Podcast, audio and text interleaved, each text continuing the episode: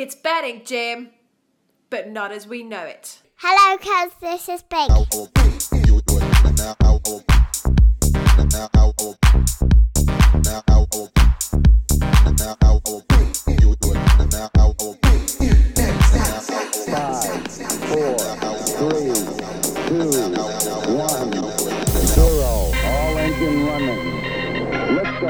We have a liftoff. Hey you, get your damn hands off her.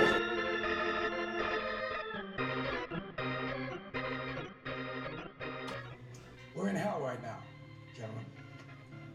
Believe me.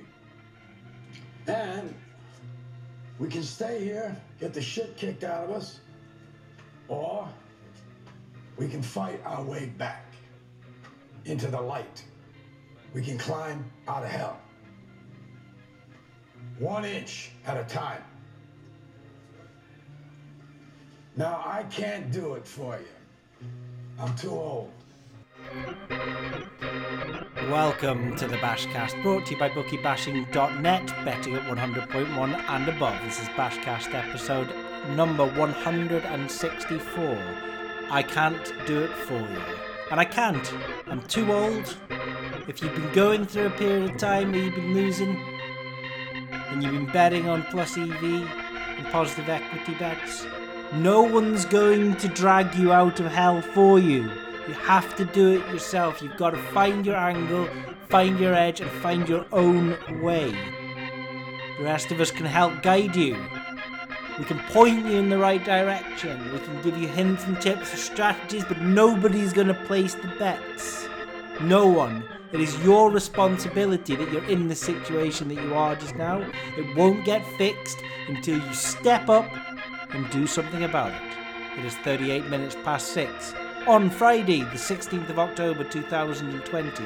Coming up on this afternoon's Bashcast, we have a chat about some new edges that we're having yet again on bookiebashing.net. This time around, the anytime goal scorer and goal scorer markets. The look at the horse racing tracker that I promised last time and didn't get around to, I definitely have done it this time. I know it because I'm doing the intro at the end of this week's Bashcast. We also have a look at the golf, the PGA, and cover what has been happening in the last couple of months after the break. Betfred refused to pay out £1.7 million. To our casino punter. What is our take on it on the Bashcast? All of that and more coming up in tonight's episode.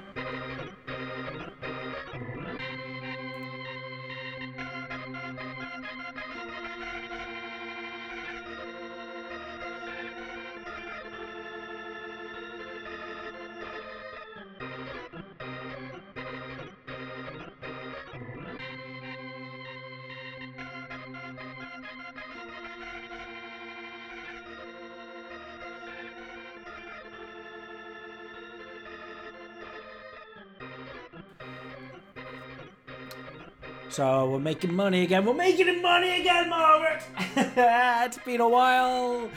2020, what a minging year it was. January was fine. It was a very normal month, January. And then February just ran under EV and March. And then you had lockdown in March. So you had the running under EV. I made a loss in March. I made a loss in April because I was still scrambling around trying to find better and stuff. And then just hung up the reins. May and June, didn't do anything. By the time we got to July, I was hanging on to profit in the year just solely through what had happened in January. Made some good money in July. I thought the wheels were back in motion. August made a loss. Loads of people did. Because we were coming out of lockdown, the sport was going a bit weird. There was the unders were hitting all over the place in the footballers. Teams were not getting any goals, shots on target, corners. So there was a hefty loss in August, and then September, wheels back in motion, a little bit of profit, and then October, five figures profit. It's only the 15th of October. Might just stop now. So it's back to normal. Good times. Where's the money coming from? We can delve into this a little bit. Now, there's a bit of a secret that I wanted to talk about. I wanted to talk about in the last one, and then I ran out of time. I think I'd had a beer with my friend, Yabba Gubba Doo, so I didn't talk about it then. Didn't talk about the previous one. It's the horse racing tracker. This is something that goes on in the background, and it ticks over. It's like that thing that just ticks over, and when everything else is going to pot, this is just regular money coming in. I don't talk about it a lot. One of the reasons why, I'm going to put my hands in here, I don't particularly like horse racing. I never have. I don't find it that interesting. I don't understand it, although over time, as I've been exposed to it and I've been making money on it, I sort of, you get the idea of the angles and the edges and that people are using. But something about Formula One, something about horse racing, something about people racing against each other, unless it's athletics. I quite like athletics. As a sport, it doesn't interest me massively. As a gambling opportunity, it's the bread and butter that goes on behind the scenes that repairs all of the losing runs of the more fun things that I like to bet on, like the golf. What's the difference between the golf and the horse racing? Not a lot. To calculate the edge in both of them, we just take the paid number of places, work out the probability of finishing in each one of those places, and then we know if it's value or not. So we assign probability to second, third, fourth, and then if the bookmaker is paying 4 places, we know the probability of coming in the top 4 places. We know the each way terms, and we can work out what the value is by a simple divisor.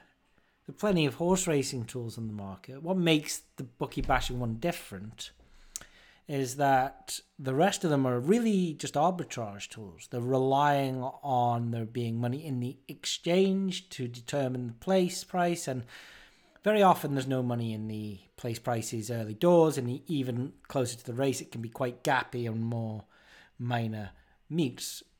On bookie bashing, we eliminate the requirement for the exchange by coming up with an assessment of the place price through looking at the top bookie price and then adding a little bit of margin and markup with appropriate bias where necessary. And that means that we can look at every race. Okay, are we going to be spot on the exchange price when it forms? No one ever is, but it's certainly good enough. We do track the profits of the exchange, but just looking at mine, this is, well, I wasn't doing any horse racing over lockdown because there weren't none, but looking at September and October, I am just shy of £7,000 up, £6,878. In terms of the swings that go on then, I'm sort of hitting half of my days are in profit, half of my days are in loss. Many days are just a few quid up. Many days are just a few quid down. Sort of 6 days or so I've been about £500 down. But 9 days I've been over £500 up, and a couple of those over £1,500 up. One really big one decent, gigantic one. And to achieve those profits, I am placing 2 different things. I'm placing singles each way, obviously, because the value is in the place. To win between £200 and £500 on the win. And I'm placing a few lucky 15s. I don't really bet below 2-1.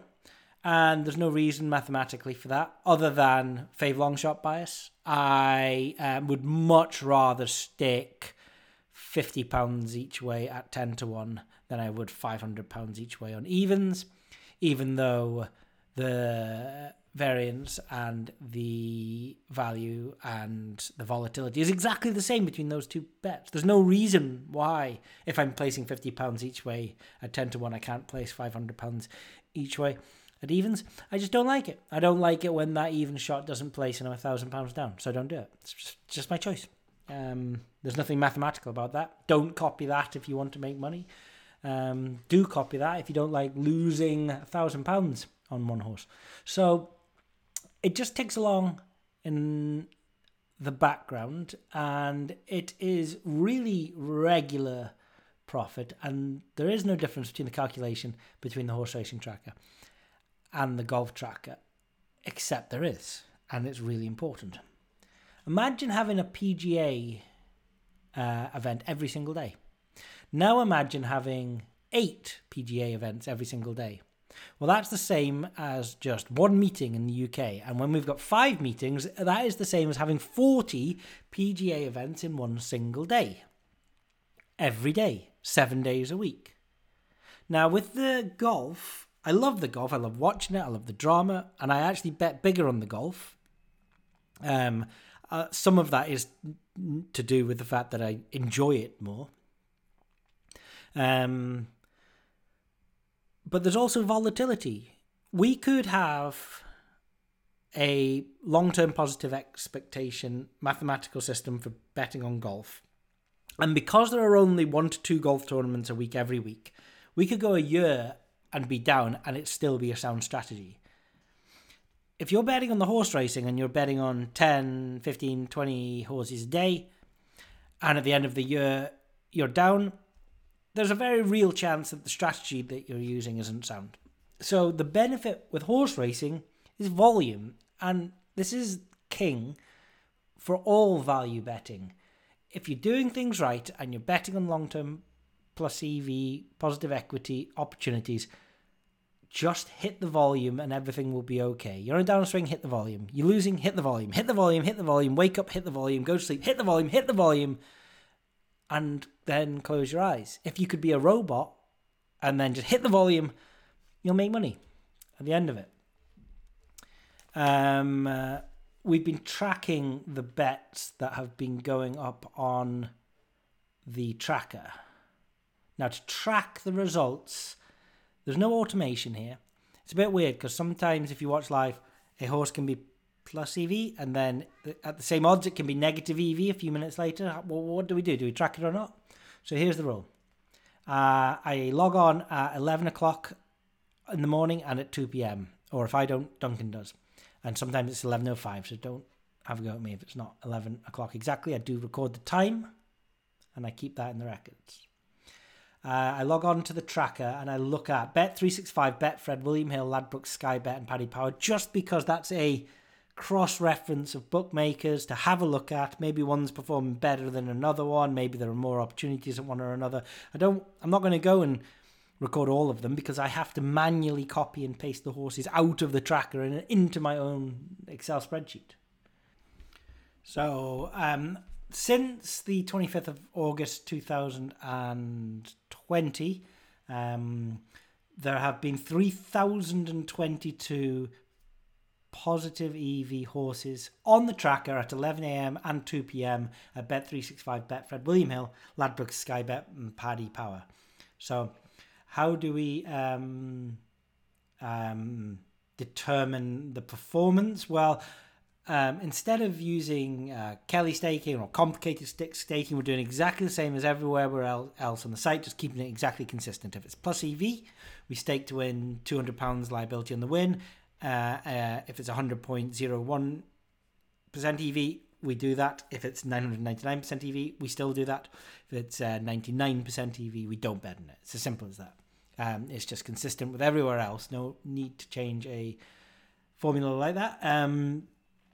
On the 3,022 bets, we would have staked £135,979, returned £146,419 for a grand profit and loss of £10,440. That's with 266 winners and 703 places. That's a return of investment of 107.68%. There you go. If you had those 6 bookmakers and you just sat on the tracker and placed all the plus EV horses, that could be multiple horses in a single race or horses in different races, to win £200 EV at 11 a.m. Did I say 11 a.m. before? That is the time, 11 a.m. and 2 p.m. Then you would be £10,000 up in a shade under 2 months, about 1 month and 3 weeks. I filtered out win arbs there. I have that filtered out in my tracker because you want to keep the longevity of your account going. I place all of my horse racing bets on at Skybet, my own Skybet account. It's always nice when you're winning and losing lots of amounts of money that you're doing it and you don't have to worry about withdrawing it. And the good thing about Skybet is they have unrestricted me since I started messing around with request bets. They unrestricted a lot of other people. I have heard that other people have been re-restricted. For that reason, I sort of have a rule. A request a bet a day keeps the traders away.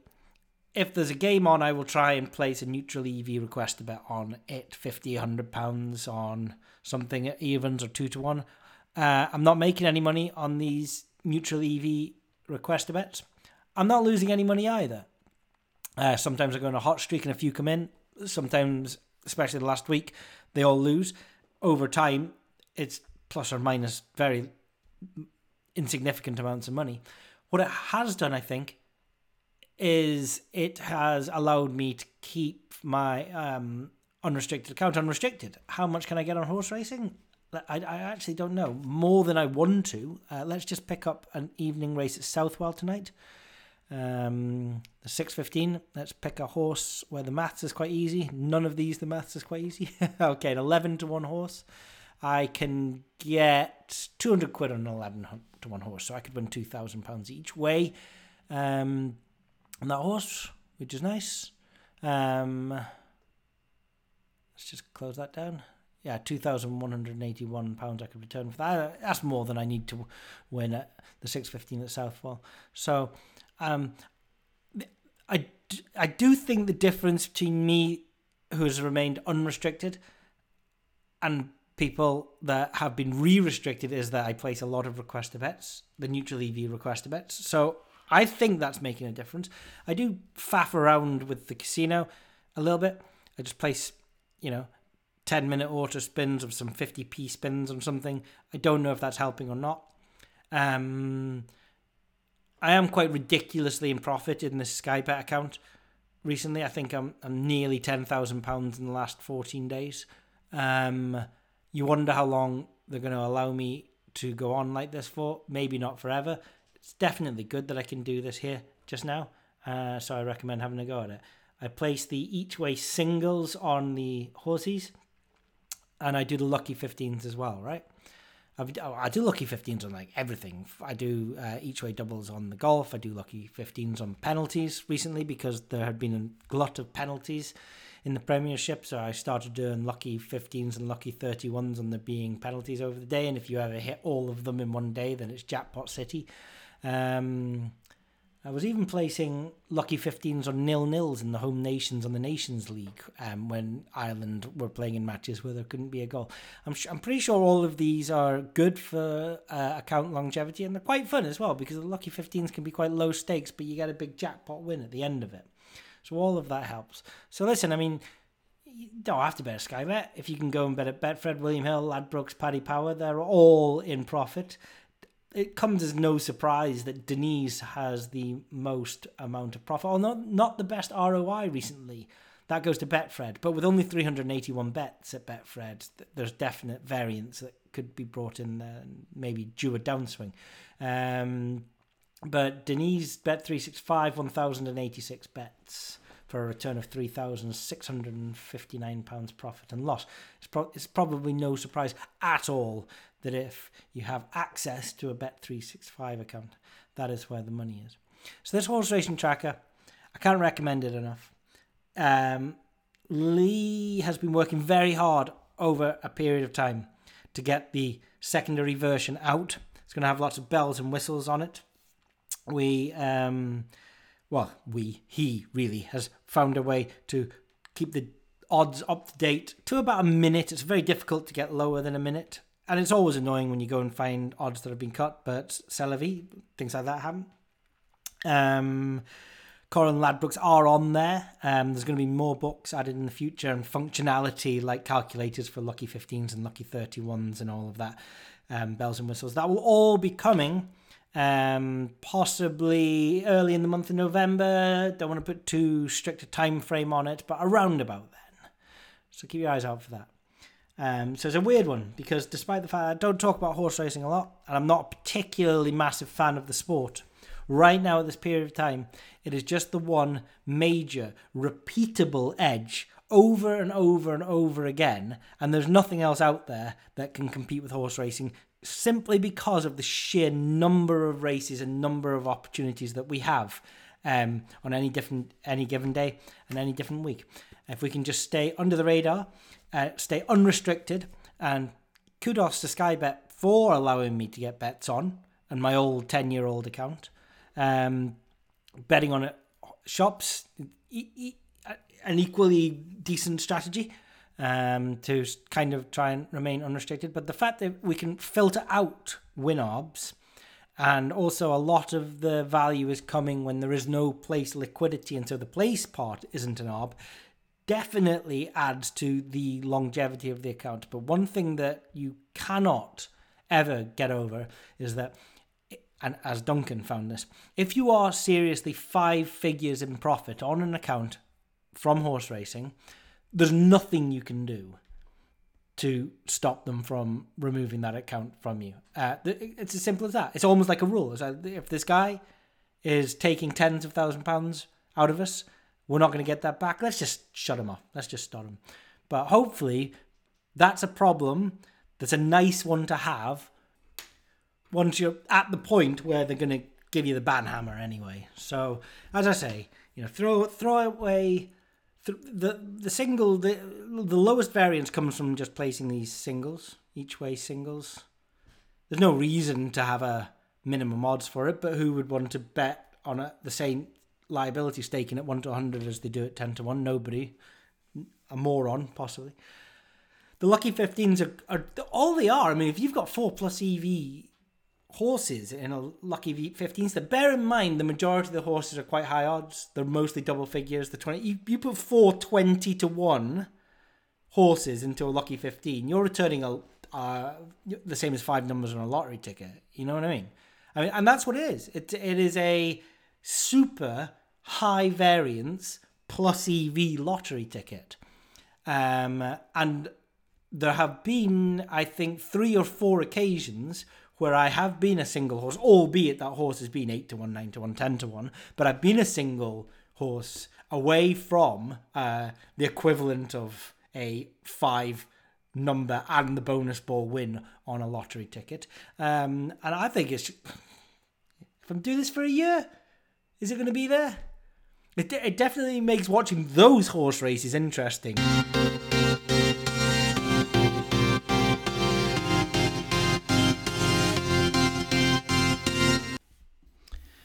What else have been making money on apart from the horse racing? By the way, it's the next day today. Finished yesterday. Lucky 15 came in for 700 quid, and a 28 to 1 who was in the lucky 15 came in as well. Just like smashed yesterday, just after finishing the Bashcast. Why am I saying this? I'm saying it because I was talking about smashing it, and then I finished the Bashcast, did the kids' dinner, and whilst I was doing the kids' dinner, it was like between 5 and 6 p.m, the witching hour. I've got the iPad on with Skybet showing all of the horse racing, and I'm just watching the horses come in whilst making the dinner. It's very difficult to make pork belly and a mushroom risotto, because the risotto does require a lot of attention. You ever made risotto without paying attention to it? Right.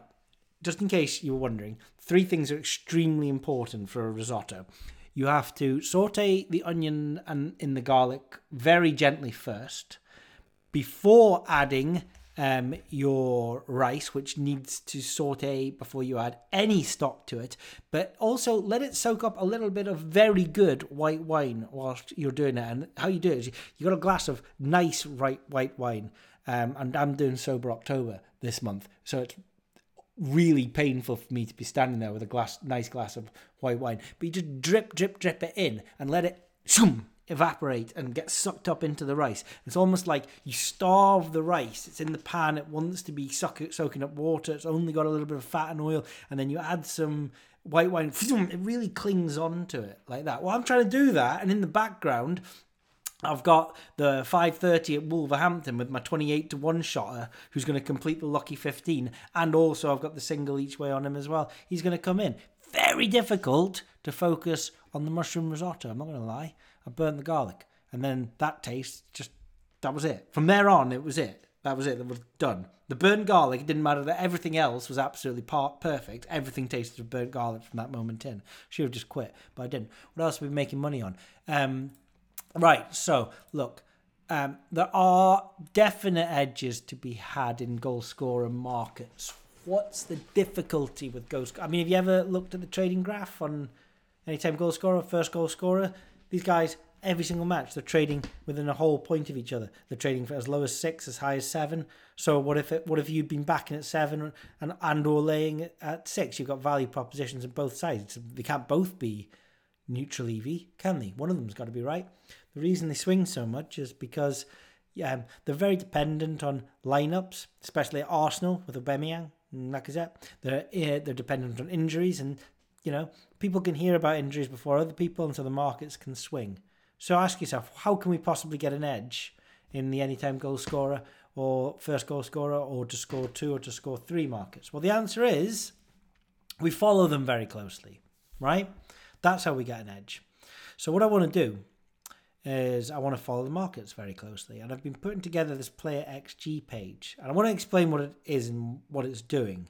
But let's start at the end. I used it to project Harry Kane to score a hat-trick against Maccabi Haifa in the European League on the 1st of October.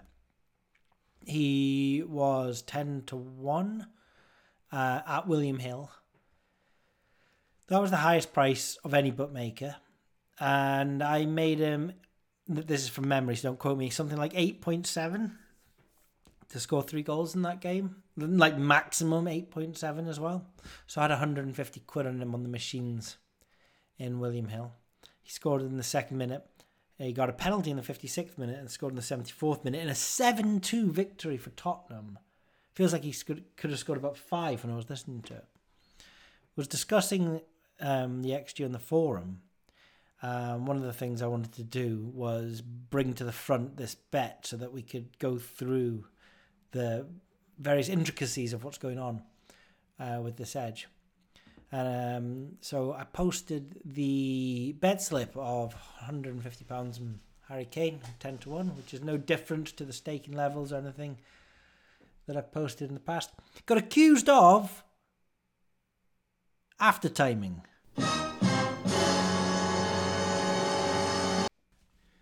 Me. After timing. Me. After timing. Me. After timing. Me. So after timing, for anyone that doesn't know, after timing is a word used to describe those people who only tell you about their bets after they've placed them. They could be doing one of 2 things. They could just be showing off, but the value and the information would really have been useful before the event, not after the event, or they never placed it in the first place.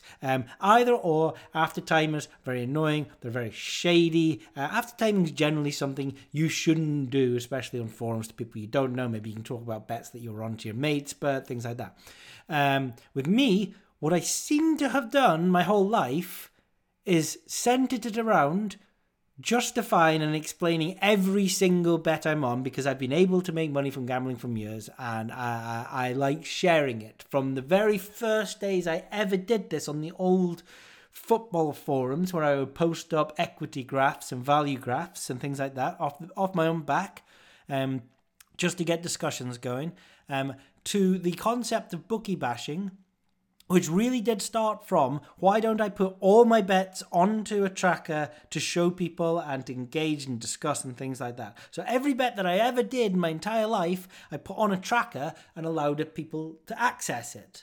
And if I'm ever doing a bet and it's a little bit shady, we stick it up as an alpha bet. It's new. It's a new methodology. I'm testing it out. I'm not saying it's guaranteed or perfect. I'm pretty sure it's positive equity and there is mathematics and reasoning behind it, but it's an alpha bet. So I stuck it up as an alpha bet, and then on the forums, it was after timing. I'm not gonna lie, it really got to me a little bit. It was of all the people for after timing, surely I am the last person who's after timing, because every bet I do, I put up and share on a tracker and then have the results of those bets tracked and critically reviewed, and anybody can look at them independently. So I thought it was a little bit unfair. That's what I thought. So I threw my toys out the pram and stopped the discussion at that time, as is my want. I never said I wasn't thin-skinned. So let's discuss where that came from, the Harry Kane to score 3+ goals in that match. What did the exchange say for hat-trick? Nothing. There wasn't an exchange market. This is kind of the point. When there isn't an exchange market, you find that a lot of these prices at bookmakers are held for much longer, especially when there isn't a liquid exchange markets, because the arbitrage players aren't ruining the fun for us like they ruin everything else. So what we're doing is trying to estimate, really, 2+, getting a brace, 3+, getting a hat-trick, to score in the first half, to score in the second half, to score in both halves, score with a header. We're trying to estimate those bets. Now, how can we possibly mass estimate player AGS price? Well, we can do it from player XG, player expected goals. But it's extremely difficult to model the expected goals of a player in a single game, and you really need one person looking at a game. Doing this en masse across a group of games in an evening, we don't have the analytics for it, and we don't have the technology for it. So what do we do instead? Well, we use other people's analytics like everything else that we're doing. We use, you know how on the coupons trackers, I've no idea why a team is steaming in. I just know a team is steaming in. So I'm using other people's analytics to make money off the back of them. I mean, it's awful behavior by me. I'm sorry that I'm piggybacking on the analytical people, but I'm not the analytical person. I am the knowing how to get money down person, which is an integral cog in the process. So what I'm doing to hijack other people is use their benchmark prices. Early in the morning, that's going to have to be the bookmakers' prices, because the AGS market is almost illiquid. Even in big games, even in big England games where there's no other AGS markets. Early in the morning, nothing's been traded. You can't gauge anything out on anyone, okay? So what we would do is we would use top price plus X%. X% probably changes depending on the size of the odds. Down at odds on, you tend to find that top price is roughly the same as the last traded price or the late price on the exchange. So you could argue that there is 0% markup on top price on odds on golfers, odds on strikers and footballers. And when the odds start to climb and you're at 10-1, there is generally maybe a lot more margin between the last price match on the exchange or the late price in a efficient market and the bookmaker price. So it's kind of like, it's almost like the Fave Long Shot thing, but not as Fave Long Shot, not as biased as the horse racing market, but certainly there's some argument where around about evens to odds on, there should be no markup on top price. We're talking about top price here, not average price. Of course there's markup on average price. There's just top price we're talking about. At about 2-1 to 3-1, we're looking at about 3 to 5%.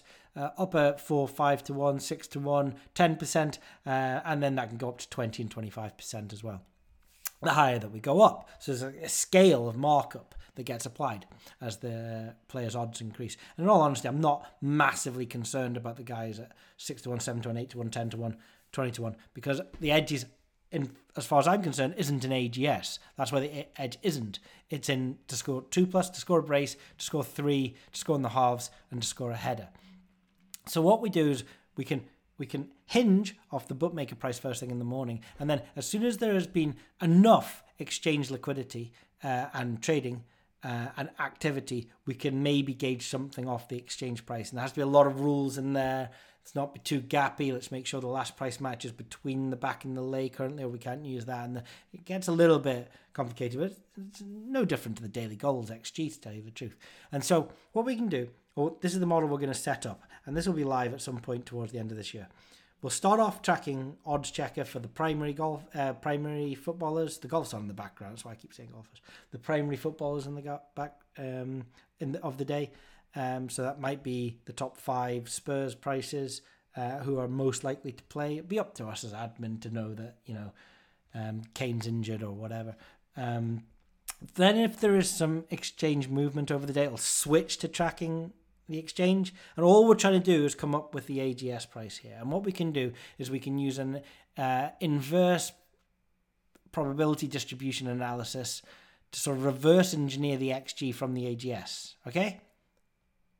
And then once we've got the XG, we can extrapolate out from 1 plus to 2 plus to 3 plus. What I find when you extrapolate out from AGS price to 2 plus to 3 plus, in efficient markets with, and there aren't many of them, with money liquidity in the to score 2 and to score 3 on the exchanges, the extrapolation works fine. In inefficient markets, in gappy markets, you tend to find that the lay price or the last price match is lower than you would think it should be in the inefficient markets. And there's one of two things going on there, okay?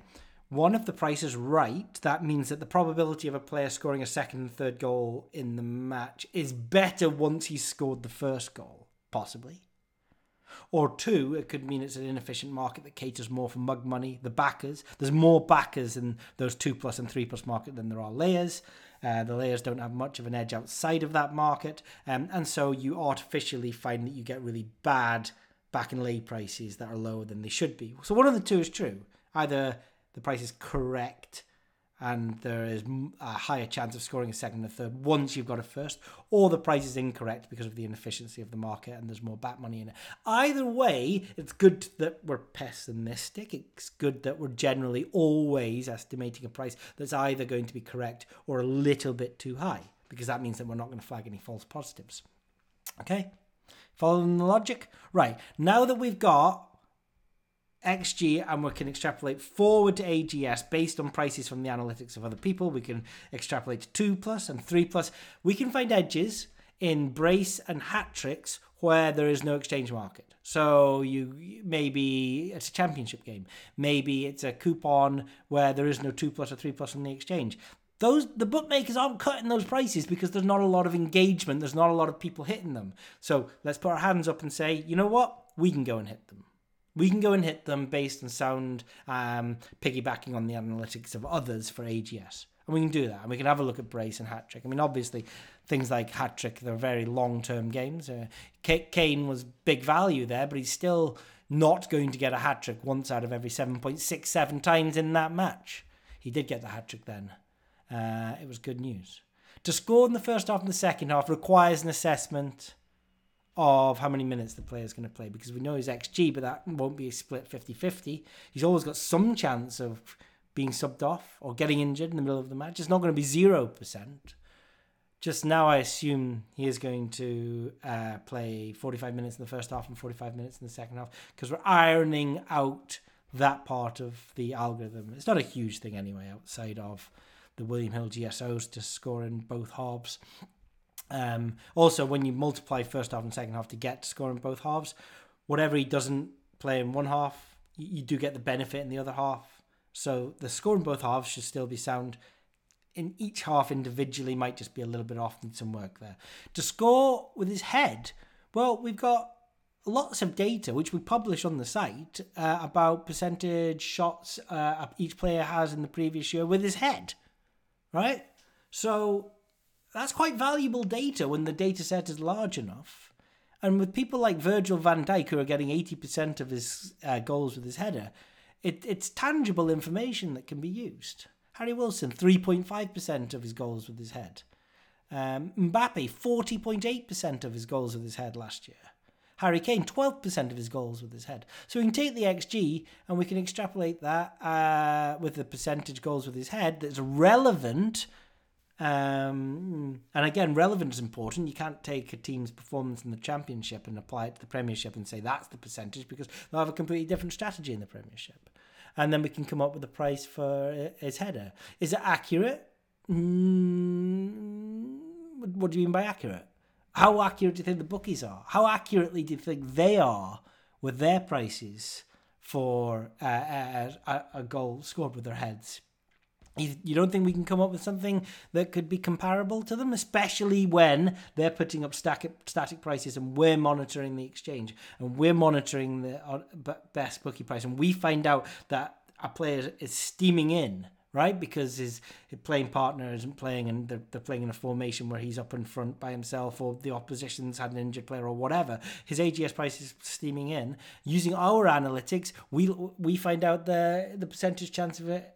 Him scoring a header in this game is really good compared to some of the boosts or even just standard markets that the bookmakers have up for that. So it's all going to be about hinging this price, piggybacking on the analytics of people that are already looking at AGS price. And if we can nail that down, get that live, get that being refreshed every 2 or 3 minutes from a tracker, then we've got quite a powerful way of determining value in the 2+, 3+ score with a header markets. Scoring from outside the box is a little harder. You can't just take the number of shots somebody has outside of the box and say that's how the percentage goals he'll get, because much fewer goals go in from outside of the box. So that one needs to be ironed out and a lot more thought in it. But the header, definite angle there. 2+ and 3+, definite angle there. What we need to do is stop this page that we have being static, which doesn't change, and it needs to start tracking live prices, and we'll have that in place sometime before the end of the year.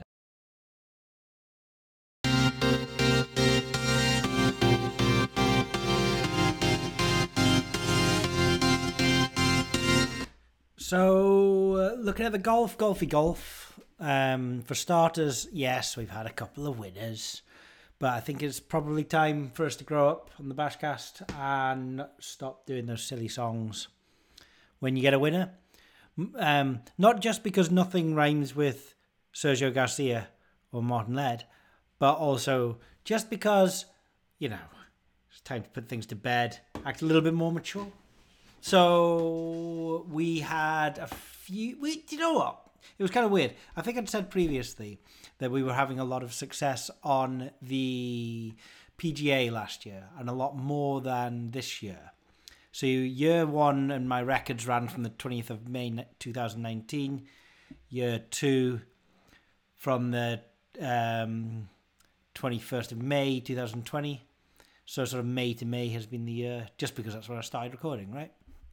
And last year there was a 213% ROI on the PGA, only 49% ROI on the European Tour. Still made money, just not as much.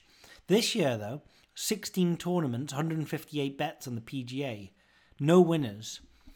I've staked about 10 grand and I'm 2,500 down on the PGA. Fortunately, I'm 3,500 up on the European Tour. So I'm about 1,000 up. I'm not setting the world on fire after 27 tournaments since the 21st of May in the PGA and the European Tour. It's a lot of effort, but also that's the variance of golf, isn't it? Just the one winner. That was on the European Tour. Mark Warren G. Just hitting the east side. So It was like, last year I was thinking that the PGA was performing better than the European Tour. You start to ask yourself questions. Is that because we have more data? Is it because the markets are more informed, more mature? And then this year we're making a little bit more money on the European Tour, but 27 tournaments isn't a very large sample size at all. So that took us really up to the Irish Open and the Punta Cana Championship, which was another loss in the PGA, just the one place, and that was a dead heat as well for Luke List at only 46-1. Fortunately, the Irish Open brought some profit, 2 places, and a place dead heat out of 10 players. Fabio Zanotti at 110-1 got the dead heat place. Joachim Lagergren at 40-1, and Jazz Jenner Wattenand got a place. I don't know how he didn't win, though, at 60-1. He was 3 shots in the lead with 5 holes to play. It looked like it was all over. But Jazz didn't bring home the bacon for us in that tournament. That brought us up, so meandering along a little bit, going into the Punta Cana Championship.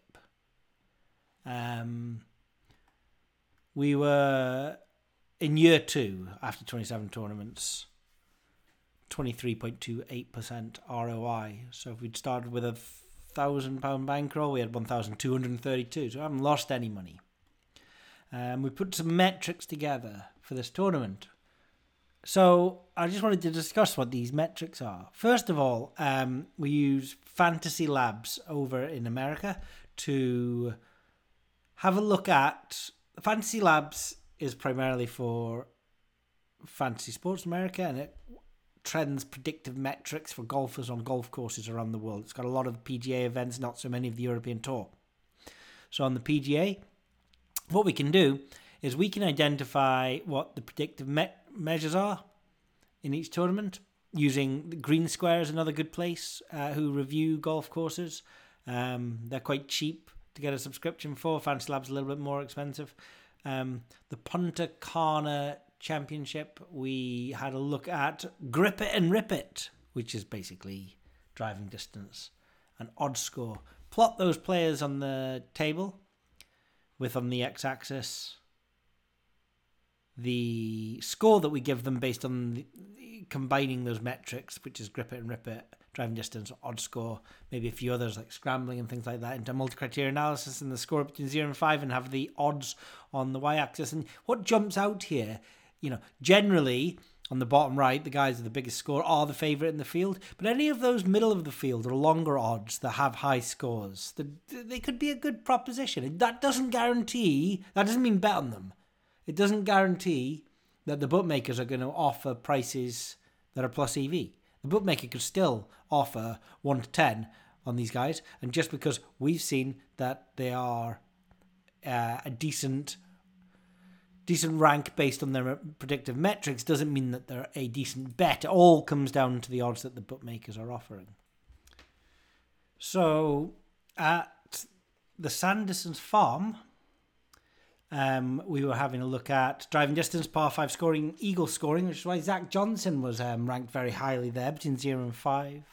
Someone asked if we meant DJ. No, Zach Johnson does very well on his eagles. He ranked very highly.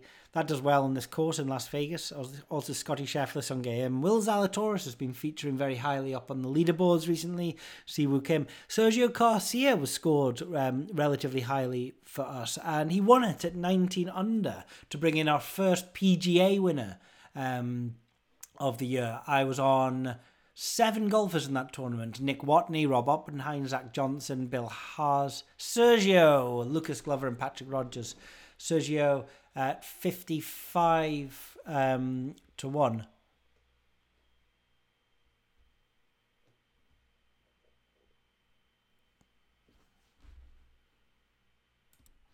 And he kind of took the lead in the 12th hole, which was about 10:30 p.m.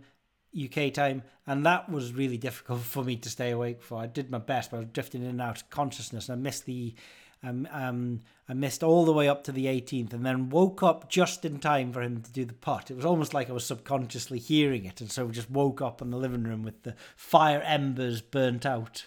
And he drained that putt, and that was my first PGA win of this year, if you start the year at May. And so that wasn't too bad.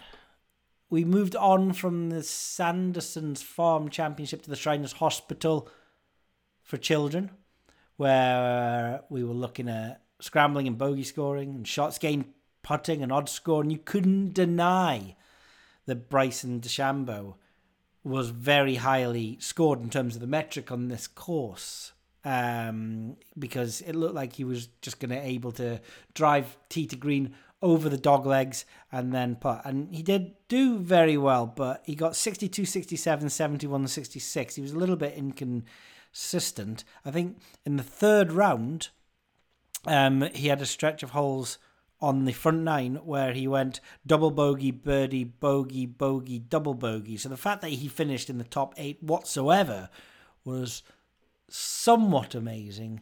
Martin Laird, the Scotsman, 275 to 1 at Bet365. 250 to 1 at other bookmakers where he was still value and probably easier to get on if Denise has restricted you. Is that the biggest winner we ever had? I actually want to check that now. Let me just do a little filter. And this is sort of the value of having these guys who are higher placed. It's very easy to dismiss them and think, well, they're never going to win. Before, we've only had two triple-figure wins. That was Mark Warren in the Austrian Open. And then you had to go way back to Andrea Pavin at 100 to 1. So by some distance, Martin led. And also, because of the way I'm sort of rounding stakes up, because I'm always looking for an excuse to bet more, right? So it's like if you take a stake, I don't want to bet £1.26 at a bookmaker, or in the case of Martin Laird in the Shriners, who's 275 to 1, I don't want to bet £5.22, which because it just looks weird. So I could round that to a fiver, but I could also round that to £6, which is exactly what I did. So rounded that up to £6, made 1,900 pounds profit on him.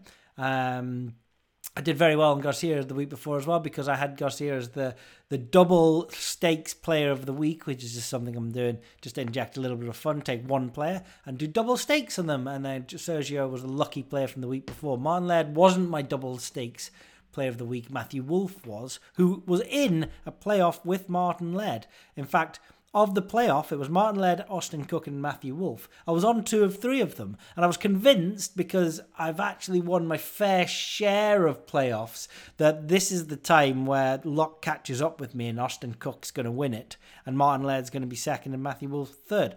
And if that happens, I cannot complain because of the amount of times we've had our fair share of winners on the playoff. But I did have two of three of them. Luck strikes again. The 275 to 1 golfer came in, and all of a sudden, just in those 2 weeks, the losing run of PGA golfers in year two comes full swing. And now if we staked £1,000 in the PGA this year, we would have £1,526.80 at the moment for 52.68% ROI.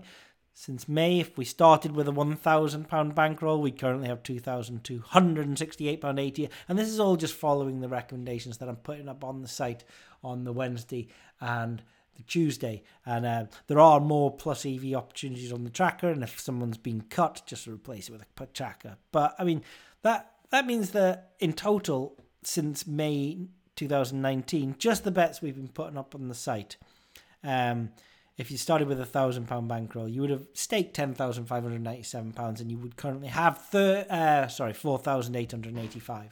So you'd be £3,885 in profit for 388.58% return on investment. It's good fun, the golf.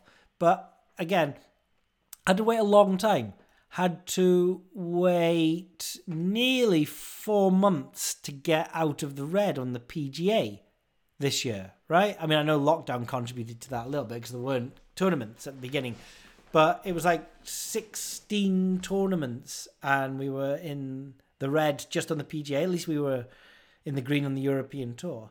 And so, you know, that's 4 months. It's a long time to wait. That's the kind of volatility and the variance. If you think you're going to go into it and then make some money and then you're not making money after 3 months, a lot of people would be like, well, it doesn't work. And then all of a sudden we get two winners in a row and we're significantly in profit. That's just the weird thing about the variance. If you want to know my hat trick, because just now it is Friday afternoon, 16th of October. It's the day after I started the Bashcast. I'm on, well, let's not do them all because, to be fair, on the CJ Cup, some of them are pretty much out of it. Why doesn't the PGA log me in when I visit the website? Does that happen to anyone else? It's so annoying. I have to go to my phone to get my favourited players. My player of the week. My player of the week is Taylor Gooch, who, to be fair to him, did finish in 14th position. Which, it's a small field. I think it's 72 or 78 in this field. But he's the guy I'm doubled up at. No, it isn't. I'm doubled up on Lanto Griffin. For some reason, Lanto Griffin and Taylor Gooch look like the same name to me, because they've both got 5 letters in their first name, with the fourth one being an O, and their surname starts with a G. You get that, right? Taylor Gooch, Lanto Griffin. Yeah. I'm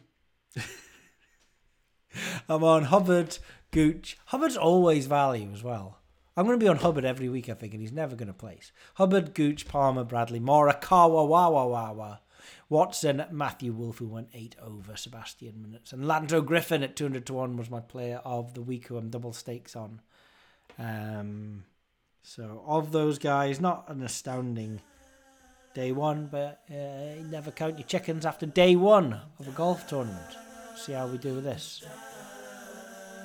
Right, guys. It's probably enough for the first half. You are listening to the Bashcast, and it's brought to you by bookiebashing.net.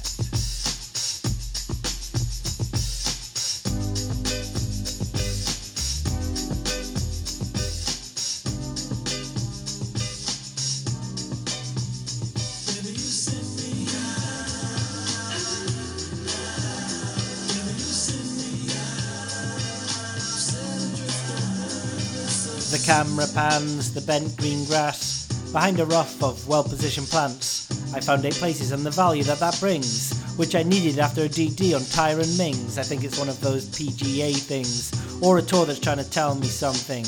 Will I ever stop thinking about it? I don't know. I doubt it.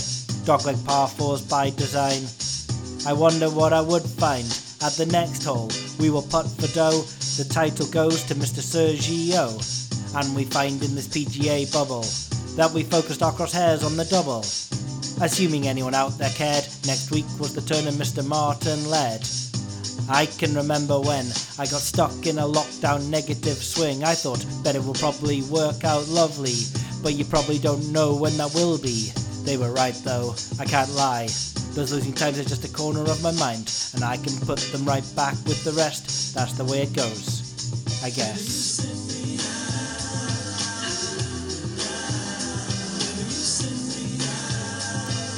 Set adrift from the European Tour.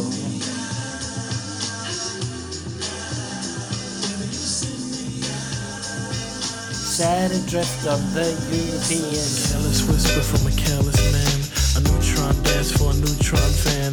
Marionette strings are dangerous things. A thought of all the trouble they bring. An eye for an eye, a spy for spy. Rubber bands expand in a frustrating sigh. Tell me that she's not dreaming. Got an ace in the hole that doesn't have meaning. Reality used to be a friend of mine, 'cause complete control I don't take too kind. Christina Applegate, you gotta put me on. But guess whose piece of the cake was Jack Bourne? She broke a wishbone and wished for a sign. I told her whispers in my heart were fine. What did she think she could do? I feel for her, I really do. And I stared at the ring finger on her hand. I wanted her to be a big PM Dawn fan, but I'll have to put her right back with the rest. That's the way it goes, I guess. Baby, you send me out. Baby, you send me out. Set adrift on the river. Baby, you send me out. Baby, you send me out. Set adrift on the river. Baby, you send me out. Baby, you send me out.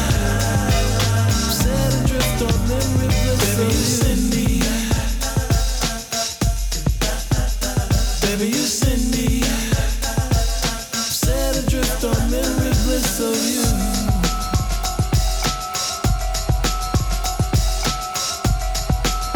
And welcome back to the Bashcast. Baby, you send me. Baby, you send me. Set adrift on memory bliss. by PM Dawn from the album Of the Heart, Of the Soul and the Cross, The Utopian Experience, released in 1991. Written by actual Gary Kemp. In the bookie bashing news, I can't remember if we talked about this story or not, but if we did, it's certainly taken a progression. A man has been denied a £1.7 million payout by Betfred and is taking the fight to the High Court. So, what's happened here? And I wanted to look at this story through the lens of an advantage player who has had to fight for his money and for payouts numerous times in the past. So, Andy Green, 53, from Lincolnshire, was playing the Betfred Frankie Dettori Magic 7 blackjack game. I do not know this game. I do know the Frankie Dettori Magic 7 game, which is a slot, and I do know blackjack. I don't quite understand how either game could result in him winning £1,722,923.54, other than there must have been some sort of progressive jackpot associated with it. So in a lot of these slot games, there is a progressive jackpot. The operators like Playtech and NetTent will group together their games, and maybe 1 millionth of a penny or 1 billionth of a penny of each spin contributes towards this pooled progressive jackpot. And one player has the chance. You could win it on any spin, but you know the chances of winning it are just so extreme. It's unbelievable. Like to win that 1.7 million, that must have been 100 million to one or whatever. Doesn't happen very often. And it's suggested here that Andy Green from Lincolnshire was playing the game and did win the progressive jackpot of £1.722 million. Now, let's say you're playing the game and you're playing at 25p stakes and you win, you get five bells in a row, and that should be at an extreme, maybe a times 10,000 of your stake. Then, you know, you should be credited £2,000. In the actual game mechanics itself, there isn't a game really out there that pays out £1.7 million other than a progressive jackpot. So the only thing that could have happened here is he hits the progressive jackpot. Now, could you hit a progressive jackpot? Could you think that you'd hit a progressive jackpot and you actually hadn't? Maybe, if you didn't understand the game mechanics, you could maybe think that five bells is a progressive jackpot. And it isn't. It's just the times 10,000 or whatever five bells plays, or five Frankie Dettori's. So it is possible, and I'm sure lots of people think that they have hit jackpot wins when they just didn't understand the pay lines and the game mechanics. What's interesting here, though, is that it seems like Andy Green definitely was paid. The money appeared in his account, and he was able to continue playing with it and even place sports bets with it. So you can understand from his point of view that he thought that he had legitimately won this. He placed some more bets and took screenshots to prove that it had happened, as you probably would. Good grief, I'd be cloning the phone if it had happened. He then went to withdraw, and 3 days passed. And then the request was declined. There's actually a clip of Andy Green talking about this that was on Radio 5 Live this morning. 5 days they led me to believe that I was a millionaire, and then on the fifth day I received a call from Gibraltar telling me that there had been a so-called glitch, malfunction, and they wouldn't be paying out. How hard was that to hear? Oh, devastating. I just like somebody had tore my heart out, robbed me. It was unbelievable. Because to live with the knowledge for 5 days that, you know, this is an amount of money that is going to change your life. That seems particularly cruel, that period of time before they say, oh, hang on a minute, we've got this wrong. And they say it was a software glitch and their terms and conditions cover them for it. What do you and your lawyers say? Yeah, well, they've never come up with any evidence of this glitch, for one. Two, the glitch, if there was a so-called glitch, lies with the software company.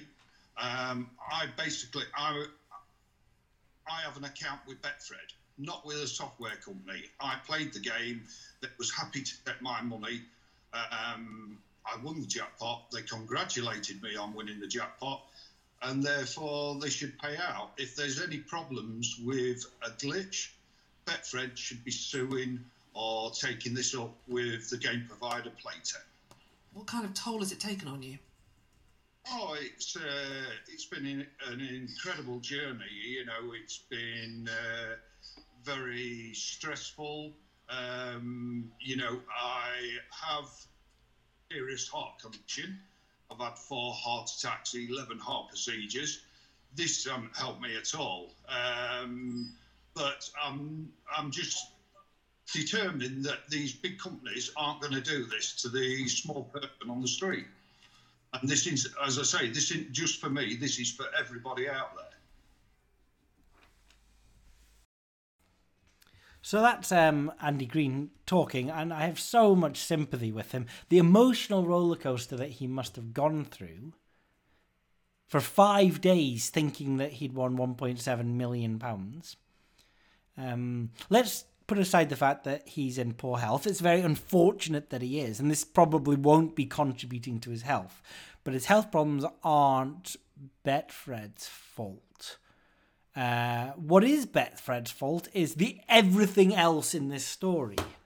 And Betfred called him, the Betfred director called him to say that there had been a software error and it was rejecting the claim. As a token of goodwill, the company was willing to pay £30,000, but Mr. Green would have to agree to not talk about it ever again. Mr. Green refused, and the company increased its offer to £60,000, which he also rejected. That's very interesting that they were trying to buy his silence there. This is so typical of dealings with bookmakers that I've had, especially the director that phoned him up. The director that phoned him up will have been instructed by his superiors that he wasn't going to pay out this money to this man.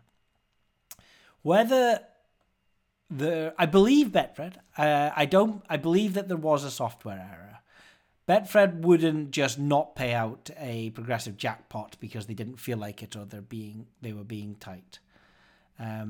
The Frankie Dettori Magic 7 blackjack game is run by the Playtech company, and they will, I'm sure, have had some sort of software glitch where it wasn't ready to pay it out, and it did. But that isn't Andy Green's problem. It really isn't.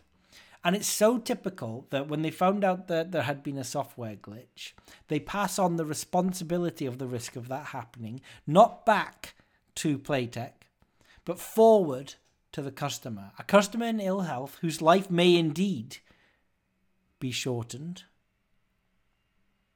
even though we said that we weren't going to consider that as being relevant to the story. It's so typical of these managers to get in touch and say, right, we're not giving you the money. We don't have to give you the money. From the user point, you did nothing wrong. It seems like you just played the game and it said that you won the money, but you're not having it. The arrogance of that. I mean, it's very similar. I really want to talk about a story that is going on with the French League goals bet that we had in William Hill shops. Dealings with the representative from William Hill there have pretty much been exactly the same as this, where they've said, at one point they said, you've suffered no financial loss because had the bet lost, you wouldn't have won.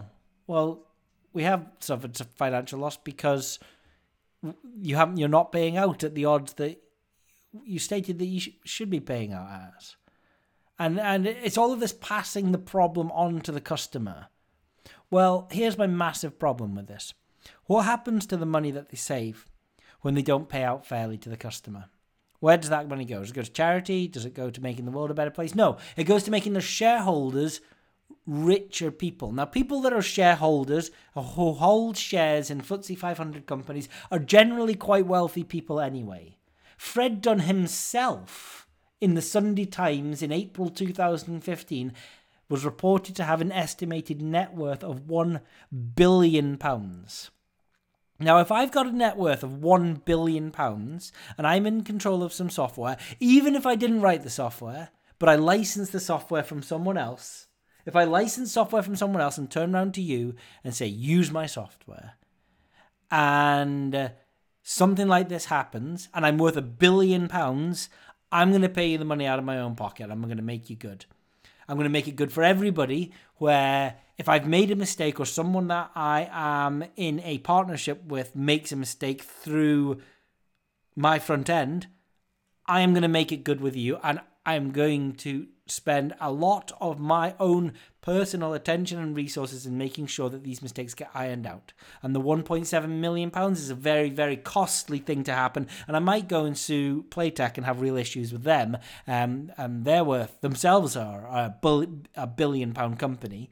There is, the money exists for these payouts to happen. The billionaires and the millionaires who are shareholders of these companies are wealthy people as a result of not just the success of the company, but a generation of senior managers and directors being instructed that the customer shall not be paid out if any mistake has happened, even if the mistake is on the company side. That is not fair. And it is not right on any of us. It's not fair and right on my current situation with William Hill, which I will talk about in a future Bashcast when it's resolved and we've been paid out, by the way. And it's not fair on Mr. Andy Green. And I hope he gets his money. And I think he's got a really good chance of getting his money. His solicitor, Peter Coyle, said that whilst Betfred's betting terms and conditions are incredibly complicated and span across numerous different documents, we are confident that, on their proper construction, the terms simply don't allow for Betfred to withhold payment. Mr. Coyle pointed out that if all pay and plays were voided, then Betfred would have refunded other customers, but the company has produced no evidence that it happened. Again, in my situation with William Hill, they've offered a gesture of goodwill of free bets to the people that have complained, which isn't enough. Full payout is what is deserved. Has there been any evidence of their offering any free bets to the lower stakes customers? What about the customers who are betting £1 and £2? You know, if the payout that you were deserved was 25 quid or 50 quid, you're not going to go to court. You're not going to get a solicitor. And they're going to stand by this long-held stance that bookmakers and middle managers and directors have had, where they tell the customer that our terms and conditions allow us to withhold payment. Well, no, they don't. Actually, what you're doing is illegal under basic consumer law. It's patently unfair, and what really hurts and stings with me is I wouldn't put this fight and I wouldn't judge this against the local independent bookmaker where the guy's got a family to feed. I would have sympathy with him. I wouldn't be happy that it happened if I've placed a bet and he turns around and says those odds were wrong or there's been some casino game. And if a result of me engaging into a consumer contract with him, and then my justified payout results in ruining this man, I would be annoyed because I would have lost out on money, but I would accept that because I don't want to ruin anybody. That's not my raison d'etre. It's not my purpose of being around it. I would feel bad about it. I don't need to ruin somebody to improve my own life. Fred Dunn is a billionaire. Betfred are worth hundreds of millions. William Hill are worth billions. They're FTSE 500. They should be paying out every single time they make a mistake. And all of their focus and their effort has to go into minimizing the mistakes that they make. They shouldn't, this has to end, have this culture of if something goes wrong, the first line of defense is going to be to tell the customer we don't have to pay them out. We'll stick by that. And if they fight, we'll go to court. How many times have I lost a court case against the bookmaker? Zero. I really hope Mr. Andy Green doesn't lose his.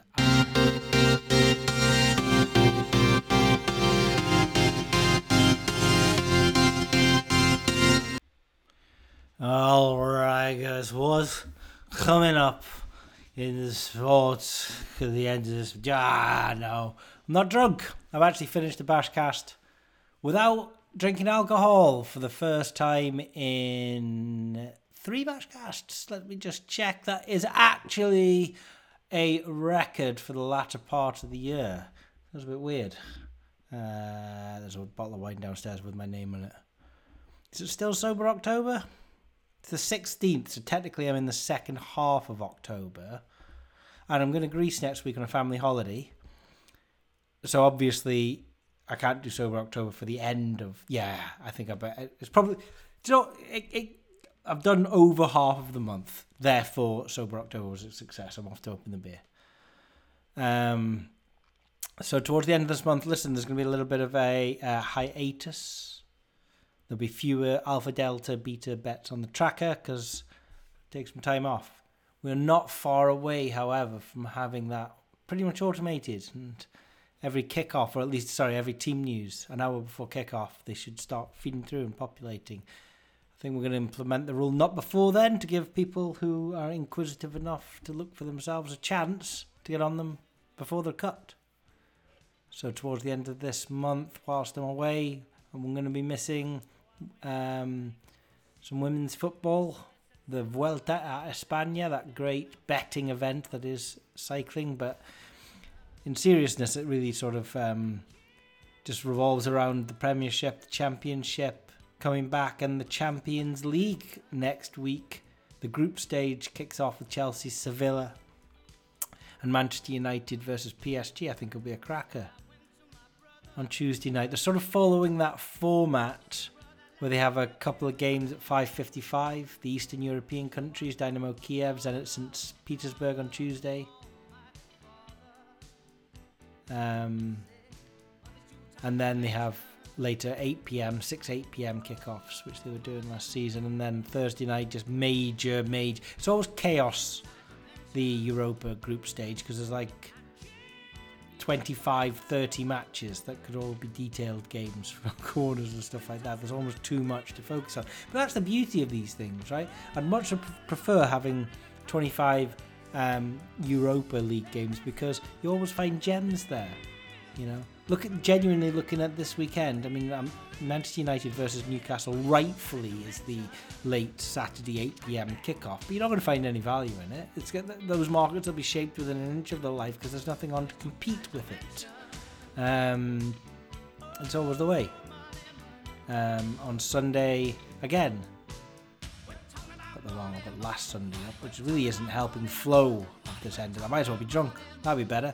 Yeah, I mean, it's going to be Tottenham, West Ham, 4:30, the London derby, and then Leicester Villa, the Midlands derby at 7:15. Again, great news. You won't find any value in it. You're much more likely to find value in Lille versus Lons at 8 p.m, where everybody in his man isn't looking at the same markets at the same time. Or Schalke versus Union Berlin. I'm telling you now, there'll be value in that. There'll be more value in that than there will be Leicester, Aston Villa. So it's a case of just getting into a routine again with the football, the normal football, before we hit more Nations League in the middle of November, which at least coincides with the Masters at Augusta, which does take place between the 12th and the 15th of November this year. So it'll be very interesting. Whatever it is that you're betting on, do make sure it's either value or you're getting your request a better day in, because a request a better day, it keeps the traders away. It's Tom signing out. Did the earth move for you, Nancy? Did the earth move for you, Nancy?